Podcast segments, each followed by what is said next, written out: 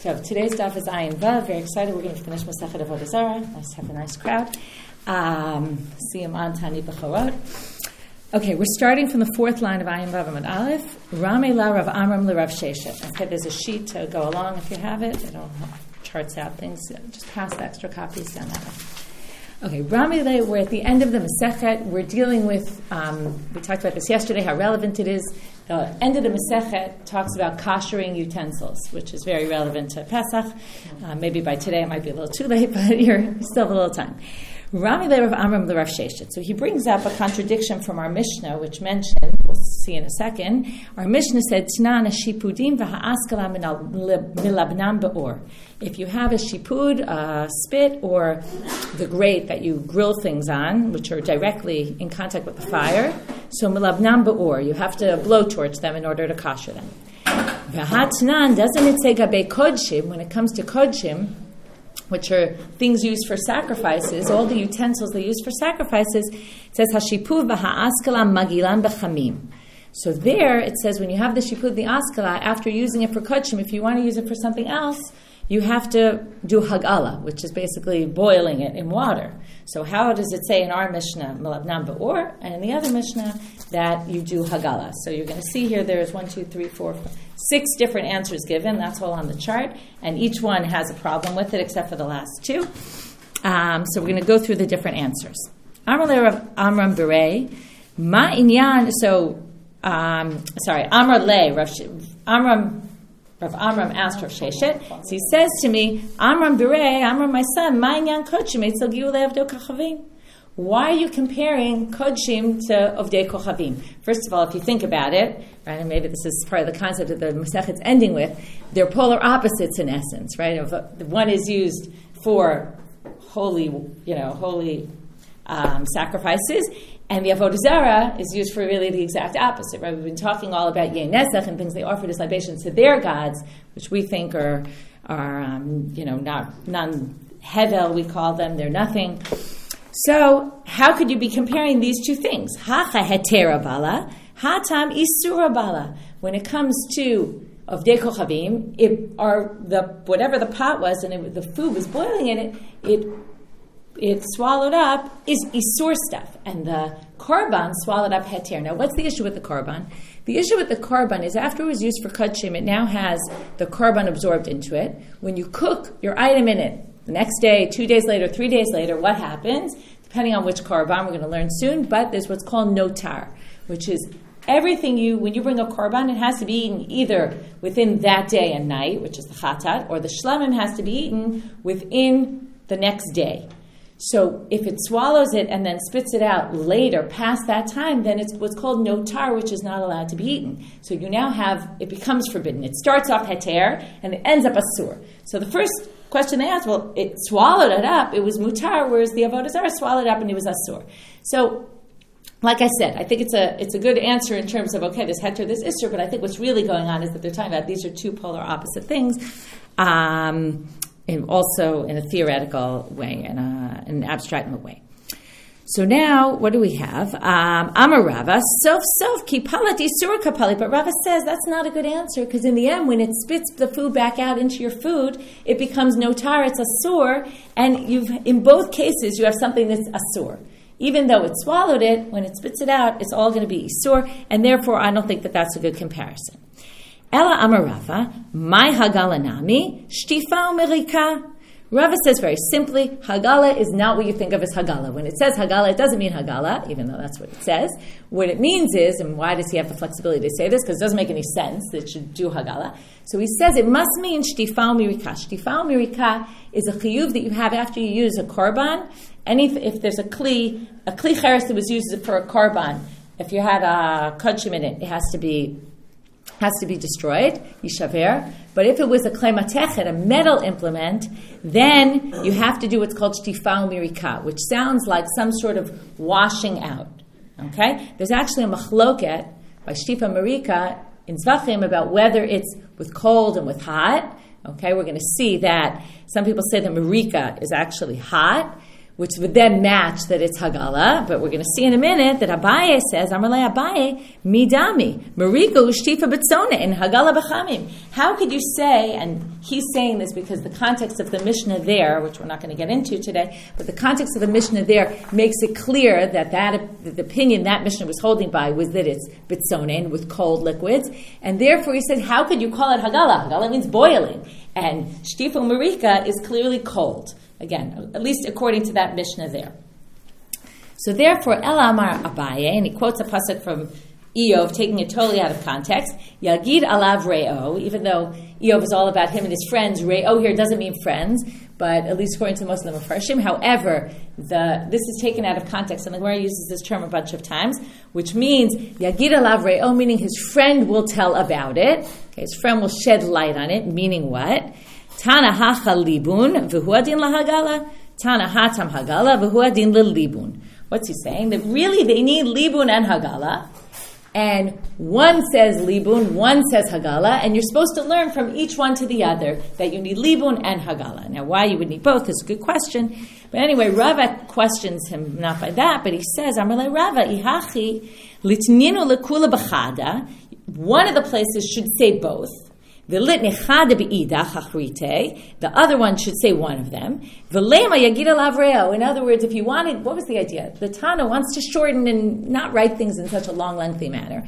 So one place it should say both. The other place should say one. And we know that when it says that one, it means really both from the other place. Again, it's a strange way of learning something because one's in one place, one's in another place, and how you would know that you would be learning from one to the other is also difficult. Again, you have to remember this is a classic case where there's two sources that just don't really go together and they're co- trying to come up with possibilities about how we can work them in together. And if there was a good answer, it would have been obvious, and we wouldn't need five different answers. Um, Ella Amarava. So Rava is now going to give a different answer.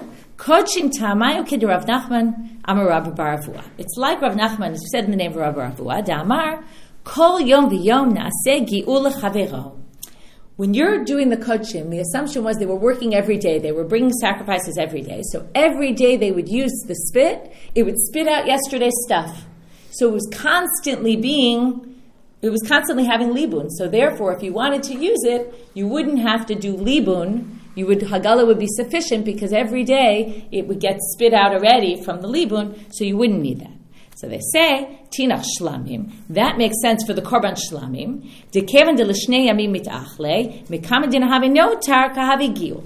That only works if you say that this goes from day to day, right? So every one day they would do the shlamim. The next day, when they would cook the next korban, it would spit out what, whatever was in the shlamim. And at that point, it's heter, right? So they keep using it, and it's always in a heter manner. But chatat kevan liyom v'layla mitachle, since it's eaten during the day and that night only, by the next day when they use it, it already is spitting out iser. Ki mevasha laha'idna chatat having notar. Okay, when you cook the chatat the next day, it's already notar and it's spitting out the notar. Right, so then when you're cooking it the next day, it's now spitting out um, both things. So I'm sorry, did I skip here? One second. Uh,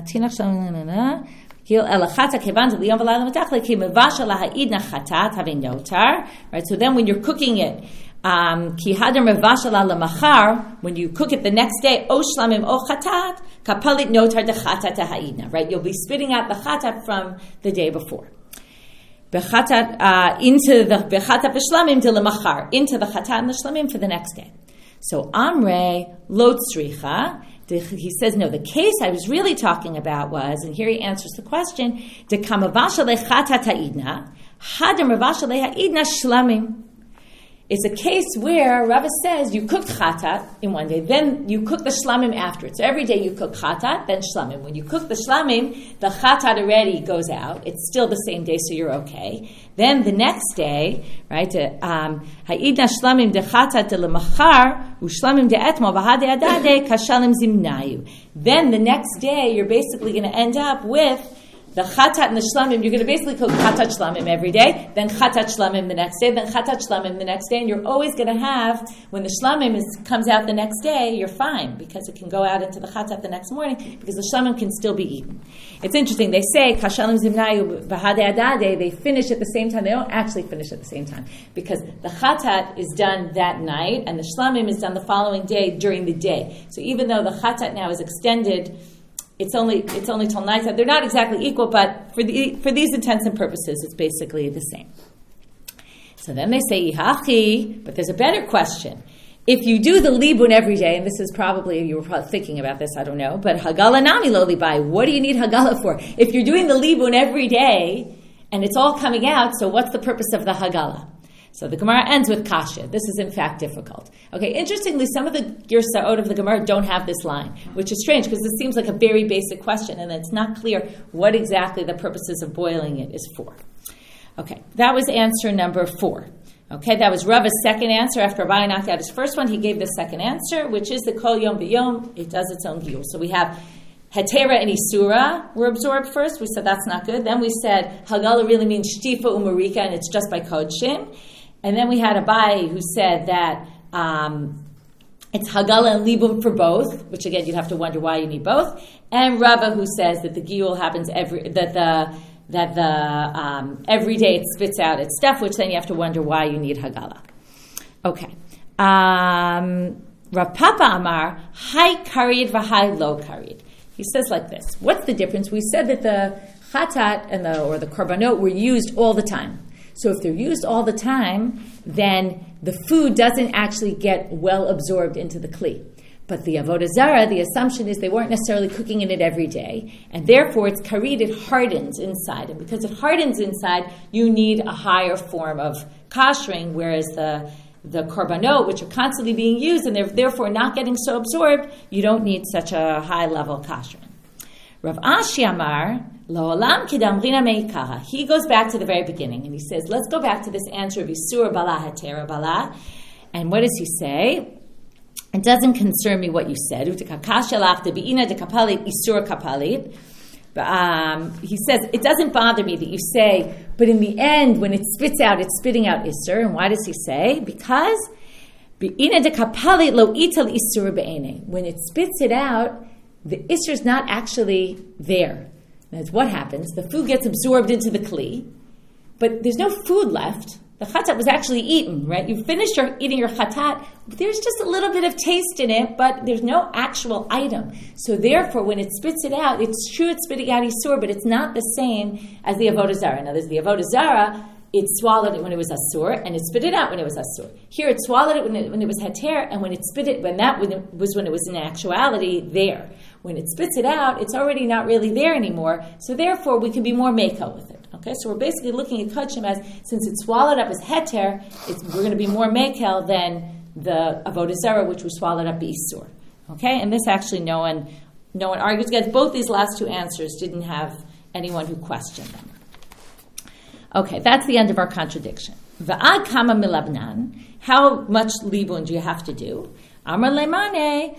Amar Rabbi Meni. Ad tashir klipatan. Until a whole layer of it gets burned off. V'ketzam magilan. How do you do hagala? Amar Huna, yorek katan b'toch yorek tana b'toch yorek dola. You put a big, a small pot inside a big pot, right? This is how we kosher. We take a big pot, the biggest pot we have, we put everything inside, and that's how we do it. Obviously, the next question is yoreg dola mai. What do you do with a big pot? Okay, and here we're going to learn something I bet you've never learned before. Tashma dahu duda. Right? What do we do generally? We put water in, we put a rock inside, and it overflows. Right? So here, we're going to see a different solution. You could try it at home. Tashma de have dude de have beirav akavya. He had a big dude, a big pot. A hadrale gadanfa delisha apuma. He put um, uh, a dough around the rim. Okay, it seems to me. I was trying to envision this exactly. My assumption. What's the issue here? The issue is how do you kosher the rim? Because you can't get the the stuff onto the rim. So what did he do? He put around the edges of the pot this. Uh, he made a very thick rim outside, so that when the water started boiling over, it sat on the top for a little bit of time. Okay? Umal yuhamayim, maya, and he filled it up with water. Va'artach, and he boiled it. Amarava, man chakim lemeh by kihai milta ilav Rava Kavya to gaver Rabbahu. What a brilliant guy he was, right? Who came up with this other than Rava Kavya? He was a great man. Kasavar kibolo kachbolto. What's the logic here? Why don't you need to put it in a bigger pot? Why? How can you get away with it? Normally, food is cooked in there with water, so you have to cook it in water the same way it was cooked in water. But what did he say about the rim? Kibol o kach. The same way it swallows, that's how it spits out. So ma bol o benitzotzot, af polto benitzotzot.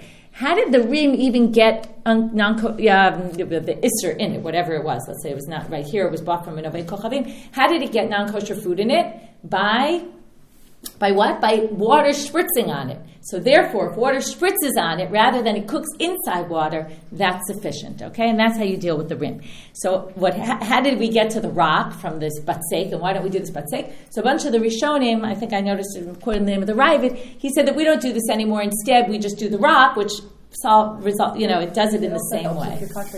Right. If you're concentrating for Pesach, it's going to be a little bit difficult to put dough. Exactly. Not so simple, right? There, obviously, they were talking about non-Jewish, non-Jewish uh, kalim. Anyway, yes.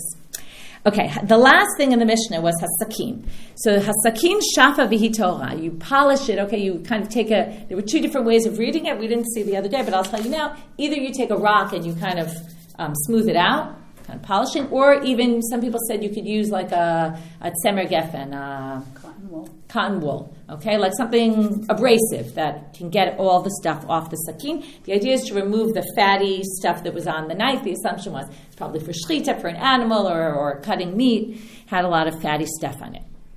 Amarav ukva rachama v'noatza asara pa'amim bakarka and you have to put it in the ground. You've ever heard this with knives? You have to put it in the ground 10 times. Okay, now this is strange. If the Mishnah says you polish it, why does he all of a sudden say you have to do more than what the Mishnah says? So there's a big debate about this. Is this instead of, you can do either or? Okay, is this adding an option? Or did he somehow add some other possibility and you actually have to do both, even though the Mishnah clearly said you don't? So it seems like it's, a, it's an option. Okay, you could do it ten times in the karka. It has to be um, Amar Rav Huna Bered Rav Yoshua, but karka she'ena avoda, avoda, that it wasn't worked, meaning it has to be hard ground, okay? It can't be soft, because soft isn't going to do anything. It has to be in hard. Then they say if you're going to do it ten times, you have to do it in ten different places, okay? Some people say three is sufficient. Okay, I don't know why they said ten if they said three is sufficient. Okay, but there's a debate about it. Amarav, right? Amarav kahana uvisakin yafesh bagumot. It has to be a flat knife and not a knife that has a jagged edge because then there won't be, you know, it won't come off. Tanya nami hachi. There's another brighter to support this. Sakin yafesh ein bagumot. No atzasara pamim bakarka. Okay, so here you have it again. There has to be where it doesn't have a jagged edge. Amrav Huna Brej Rav Yeshua le'echol bat sonein. This is only if you want to kosher a knife to eat something cold. Okay, the idea being that if you just wash a knife, it's not going to get all the stuff off. Normally, you could do hadachaf if it was used for cold. You want to use it for cold. Um, even if it was used for hot, you want to use it for cold. You just have to clean it very well. But with a knife, it needs a higher level. Uh, but if it was actually cooked, if you want to use it for hot, then you have to do. Some people say you even have to do libun for a knife because the knife is really. Um, the issue with the knife is always that when you push the knife into something, it really absorbs the flavors much more than other things. Um, okay, nicely enough, the Gemara ends with a nice, interesting story, I should say. Um, it's always nice when the end of the Masechet has some story. Kiha, okay, how do we know it's lecho batzonen? Because here was a case of Mar Yehuda uvate bartuvi. Havayatve kamei de Shavar Malka. It's interesting. We had another Masechet that ended yes. with the Shavar Malka. Shavar Malka was a Persian king, presumably. There were a whole bunch of Persian kings, and they were all called the Shavar Malka, and they often had good relations with the Jews. There's an interesting story about him, and interestingly enough, we should end Masechet Avodah Zarah with Shavar Malka, who's not a Jew. They were sitting before Shavar Malka, and he knew a lot of halachot. Okay, aitu lekamayu etroga. Okay, interesting. Why an etrog? Etrog, by the way, according to the way the Mepharshim understand this, is considered sharp. Okay, we didn't talk about this, but onions, onions have this sharpness in them. So if you cut them, it takes out the flavors. And if it was no tam with gam, it was already day old, it, it, brings them out again. It's mechadesh otam.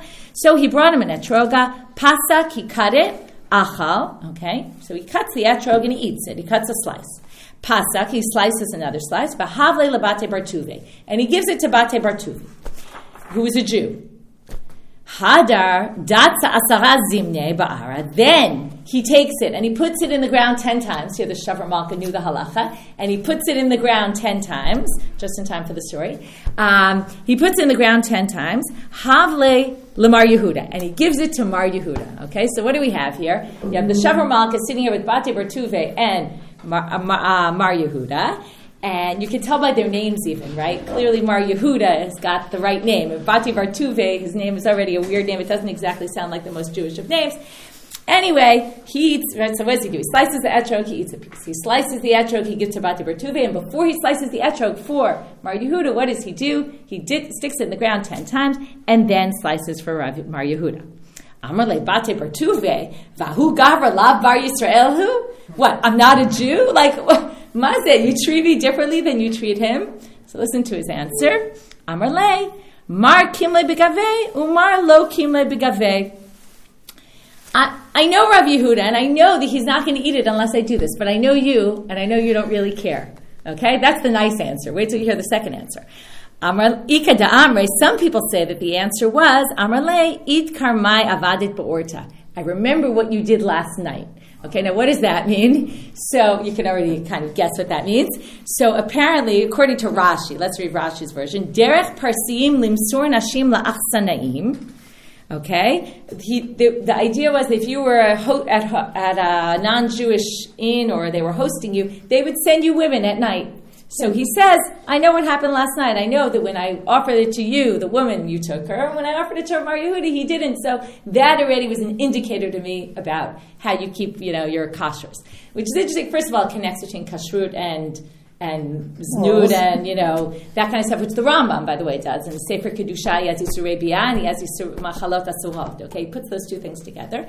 Um, but it's terrible but that he's judging. It's terrible that he's judging, and it reminds us of the story we saw earlier in the Masechet where we talked about how everyone was looking at everybody else and judging what they were doing based on that. So the story has a lot of interesting things about. It. First of all, it shows it's if you're talking about a Vodazara and people who aren't keeping mitzvot, right? It's, it's saying well sometimes what you see in this story is Shavar Malka clearly was up on all the halachot, and the Jew was the one who was not necessarily doing things so right, and that there's a bit of a flip here, you know. And we started the Masechet, and we really talked about how throughout this Masechet there's this issue between, on the one hand, you have non-Jews that we're concerned that they're first of all out to get us, they might want to kill us, they, you know, we want to keep away from intermarrying. On the other hand, all throughout the Masechet were these stories that talked about very positive stories about Avdei Kochavim and how they have all these good aspects about them. And there's always a struggle, we talked about them, that there's always a struggle about how, how to interact with non Jews. Yes, to be involved with them, and we see tons of stories that they were doing business with them, they were drinking wine with them, even though, and even in halachically acceptable ways. And that the halachas is constantly trying to figure out what exactly is that correct balance. And, uh, and interestingly enough, the Masechet ends with this story about you kind of have to look at who people are on the one hand. You know, there could be a Jew who's maybe a little more like a non-Jew, and there could be a non-Jew who's maybe a little more like a Jew. In terms of, you know, if we talk about our definitions, it's like Alana likes to say about men and women. They're, you know, she views herself as a, now Alana's at the table, I can talk about, she views herself as a male as, in terms of how, the, the way the Gemara talks about a male, male, someone who has property and who has intelligence, and, and there's these concepts like an avodah zara, but it doesn't necessarily mean that every avodah zara falls into that. You know, every non-Jew falls into that category, and not necessarily every Jew falls into the category of not a idol worshiper. So there's that, and uh, and that again, as Naomi said, I think the other theme coming up here is about judging people, and that you shouldn't judge people just because they look to you a certain way. Again, it connects with the whole non-Jewish issue, right? You might don't look at them and say, "Oh, you're non-Jews," and you know. Anyway, so nice way to end the Masechet. Um, food for thought. Hadron alach tapol uslika la Masechet avodah Okay. Hadron alach masechet avodah zara v'hadr chalan. Datan alach masechet avodah zara v'dat chalan. Lo ninashi minach masechet avodah zara v'lo tinashi minan. Lo ba'amad da'adem v'lo ba'amad da'ate. Hadron alach masechet avodah zara v'hadr chalan. Datan alach masechet avodah zara v'dat chalan. Lo ninashi minach masechet avodah zara v'lo tinashi minan. Lo ba'amad da'adem v'lo ba'amad da'ate. Hadran alach masechet avarazara v'hadra chalan. Da'at hanach masechet avarazara v'da'at hachalan. Lo nenashim inach masechet avarazara v'lo tenashim inan lo ba'am adem v'lo ba'am v'da'ate. Yirat salam fanecha denai Eloheinu v'lehe avotenu. Shei toratcha monutenu v'olam azeh uteimanu v'olam haba. Chanina bar Papa, Rami bar Papa, Nachum bar Papa, Achai bar Papa, Abamari bar Papa, Rachman bar Papa, Rachish bar Papa, Surcha bar Papa, Ada bar Papa, Dara bar Papa. Harev, Na Adonai Eloheinu, Et Divrei Toratcha, Befinu Fibiot, Amcha Be Yisrael, V'niyah Kulanu, Anacha V'tzetzeinu, V'tzetzeinu, Amcha Be Yisrael, Kulanu Yodei Shemecha, V'lomdir Toratecha, Mevaita Chameni, Mitzvotecha, Ki L'olam Hili, Hili Bitamim, B'chukecha, L'man Lo Evosh, Kulam Ashkach Pikudecha, Ki Vam Chiyitani, Baruch Atah Adonai, L'mdeni Chukecha, Amen, Amen, and Sela V'ed. יהי רצון פניך אדוני אלוהי כשם שעזרתן לסיים מסכת עבודה זרה, כן תעזרנו להתחיל מסכתות וספרים אחרים ולסיימם ללמוד וללמד, לשמור ולעשות ולקיים מכל דברי תלמוד תורתך באהבה. זכות כל התנאים והאמוראים ותלמידי חכמים יעמוד לי ולזרעי שלא ימוש התורה מפי ומפי זרעי וזרע זרעי עד עולם תתקיים בי, והלכה תנחה אותך ושלחך תשמור עליך, והקיצותה היא תשיחך, כי בי ירבו ימיך, יוסיפו לך שנות חיים, אורך ימי במינה, בשמאלה אושר וכבוד, אדוני עוז לעמו ייתן, אדוני יברך את עמו בשלום.